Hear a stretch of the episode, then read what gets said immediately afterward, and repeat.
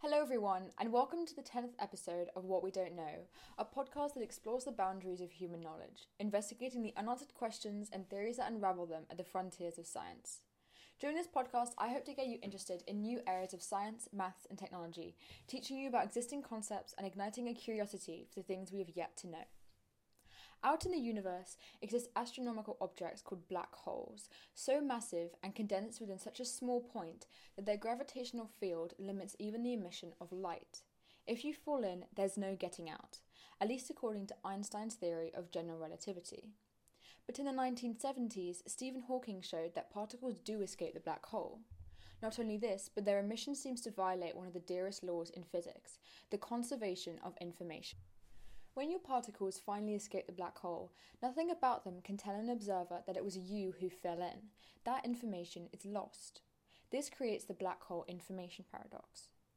Different areas of physics seem to be incompatible inside black holes. When combining general relativity, thermodynamics, and quantum mechanics, you get a paradox, which suggests that our knowledge of these areas is flawed. A solution, whatever it may be, would irreversibly shake up our understanding of the physical world. It may rewrite fundamental laws. It may unveil a new theory of quantum gravity. In this episode, I will unravel what information means in physics and how it relates to unitarity. I'll explain how black holes are formed and their key features, why Hawking radiation was proposed, and how Hawking radiation violates this unitarity.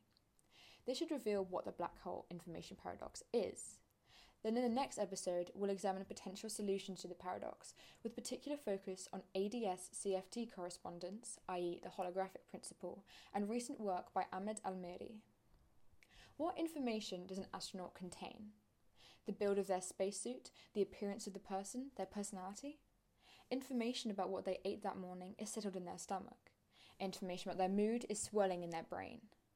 The standard unit of information is the bit, Consider all the possibilities for the mood of the astronaut excited, bored, terrified about the black hole in front of them. An observation, such as measuring their heart rate, contains one bit of information if it cuts the space of these possibilities in half. Two bits cut it by a factor of 4, 3 by a factor of 8, 4 by a factor of 16, etc. Following this pattern gives us the equation probability equals half to the power of i, where i equals the number of bits. This can be rearranged to give the standard equation i equals minus log p base 2. You do not need to remember this. I just think it's a neat equation to intuitively calculate how many times you've cut the number of possibilities in half. In general, we think about information on a macro scale. Quantum information, however, refers to information about the properties of a particle, like its position, velocity, or spin. Spin is the intrinsic angular momentum of a particle. One interpretation of quantum mechanics, the Copenhagen interpretation, states that information about a quantum system is encoded within its wave function. This wave function is a mathematical expression which describes the state of the system. For example, it tells you the position of the particle. There are equations which tell you how the state of the system changes over time. These are called evolution equations, and a standard example is the Schrödinger equation. Applying information from a particle's wave function to its evolution equation should allow predictions about what properties that particle will have in the future, i.e., after interacting with that photon, it will move to that position. Also, these evolution equations are time reversible. This means that the process can run, run backwards through time. Having measured the wave function for a particle, you should be able to calculate where it was in the past. This is the important consequence that two different states cannot become identical later, because you would not be able to find which state they were in originally by running their evolution equations backwards. Combining these two principles about the evolution equation, that it can predict future states and run backwards, results in the principle of unitarity, which states that information must be preserved. It cannot be permanently deleted from the universe the astronaut could fall into the sun and become unrecognizable, but the information their particles should, in principle, allow us to reconstruct them. How is a black hole born? From a star. Stars are essentially big balls of hot gas. For most of their lives, they exist as stable yellow stars, like our sun. Under the gravitational attraction of their immense mass, they want to collapse inwards, but these gravitational forces are balanced by the energy release of hydrogen to helium nuclear fusion. In this delicate balance, they shine for millions of years until the hydrogen runs out. If the star is big enough, it will become a red supergiant, where it lives a while longer fusing heavier elements, but eventually all the nuclear fuel will run out. Cue of rapid collapse, leading to a supernova which expels most of the star's matter into a nebula, whose materials can form new planets and sun and stars like our Earth.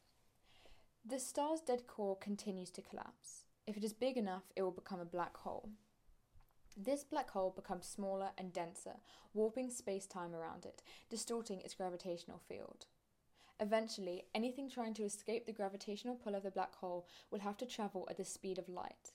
As the radius becomes even smaller, it will have to travel above the speed of light, which, according to Einstein's theory of special relativity, is impossible.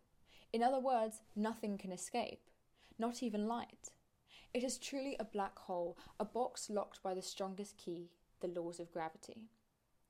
The boundary of a black hole is called the event horizon. It corresponds to the wavefront of light that hovers at Schwarzschild's radius, just failing to escape. You may also have heard of the singularity before. This is the ultimate place of the unknown, a point where the finite mass of the dead star is compressed to a zero volume, giving the point infinite density and therefore a spacetime with infinite curvature. Here, our physics conventions truly break down. But for now, we're going to focus on the event horizon. In 1970, physicists discovered that the surface area of the event horizon increases whenever matter or radiation falls into the black hole, and if two black holes collide and merge, the surface area of the resulting event horizon is greater than the sum of original areas. This discovery implied there is a similarity between the event horizon of a black hole and the concept of entropy in thermodynamics. Entropy is a measure of the disorder of a system, i.e., lack of knowledge about its precise state. The first law of thermodynamics states that a small change in entropy is accompanied by a small change in the energy of that system. They are proportional, and the factor of proportionality is temperature. James M. Bardeen, Brandon Carter, and Stephen Hawking considered the similarity between event horizon and entropy and found a law for black holes that was similar to the first law of thermodynamics. It related a change in the mass of a black hole to a change in the surface area of its event horizon, where the factor of proportionality was surface gravity. Surface gravity is the strength of the gravitational field at the event horizon. It is the same at all points on the event horizon, just like temperature is the same everywhere in a body at thermal equilibrium. According to the second law of thermodynamics, which states that the total entropy of a system cannot decrease, black holes must have entropy. Otherwise, one could throw a hole into the black hole, whereas entropy would become zero, thus decreasing the total entropy in the universe. But what does the entropy of a black hole refer to? It was originally unclear how the definition of entropy, as a lack of knowledge about a system state, applied to a black hole. Jacob Bekenstein resolved this using the no hair theorem. The idea that a black hole has no hair refers to how the final state of the black hole is characterized only by its mass, angular momentum, and the electric charge. Many different arrangements of matter, therefore, could have collapsed to form a given black hole. A red supergiant full of nickel and a wriggling ball of red pandas are very different, but could both produce the same black hole. Bekenstein said that the logarithm of the number of possible initial states could represent the entropy of the black hole. Note the connection between entropy and information. Information measures how much you've eliminated the number of possibilities of a system's state, while entropy measures how many possible states there are. Already, you might notice a problem. A given black hole, with its limited number of defining characteristics, might have formed from many different initial states. Does this mean black hole formation is not time reversible? Does it already contradict our beloved unitarity? Actually, it's fine for now, because the lost information about a black hole's original state could be hidden somewhere inside a black hole, unable to be accessed by outsiders, but still in existence. Unfortunately, the finite entropy surface area correspondence implies a finite temperature surface gravity correspondence, which implies that a black hole can be at thermal equilibrium at a non zero temperature. This sent off alarm bells in the minds of many physicists of the time. Fortunately, in 1974, Hawking resolved this paradox through his discovery that black holes emit particles at a steady rate, just like an ordinary hot body. He explained the process in his 1977 journal article, The Quantum Mechanics of Black Holes. Quantum mechanics suggests that virtual particle antiparticle pairs are constantly popping into existence, then quickly annihilating with each other. They're called virtual as opposed to real particles because they cannot directly be detected. Sometimes virtual particle antiparticle pairs materialize near the event horizon of a black hole. They could both fall in, or both escape to infinity, or one particle could fall in while the other escapes to infinity. Escaping to infinity means the particle travels to outside the gravitational range of the black hole, so will not be pulled in. The particle that does fall in, i.e., the lost particle, could be interpreted as a particle coming out of the black hole but moving backwards through time. Then, at the point of original materialization, the gravitational field causes it to move forwards through time. The black hole is essentially emitting particles. This is Hawking radiation. Hawking radiation can also be derived by applying normal quantum theory to matter in the curved spacetime of a black hole. It is therefore a beautiful result of quantum physics, general relativity, and thermodynamics. As the black hole emits particles, its mass and size decreases, so the thickness of the event horizon barrier decreases, so it becomes easier for particles to escape.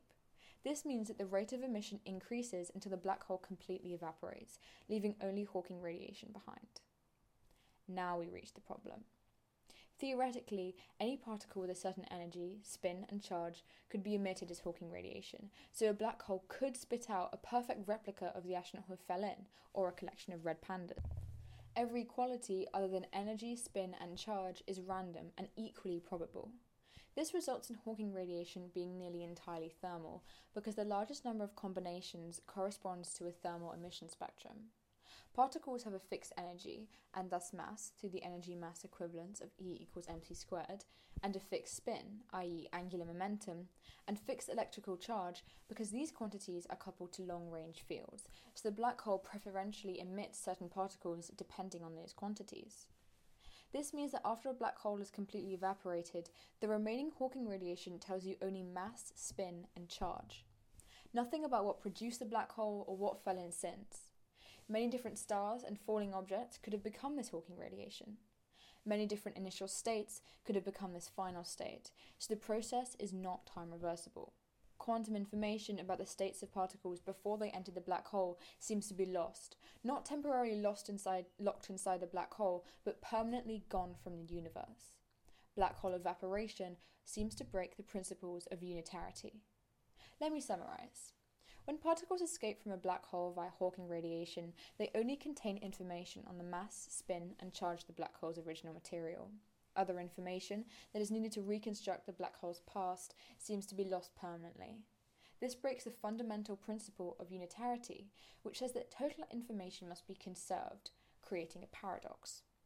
Because the physical theorems involved do not work together, it seems that we have got something wrong about these important laws, or are missing a deeper truth beneath them.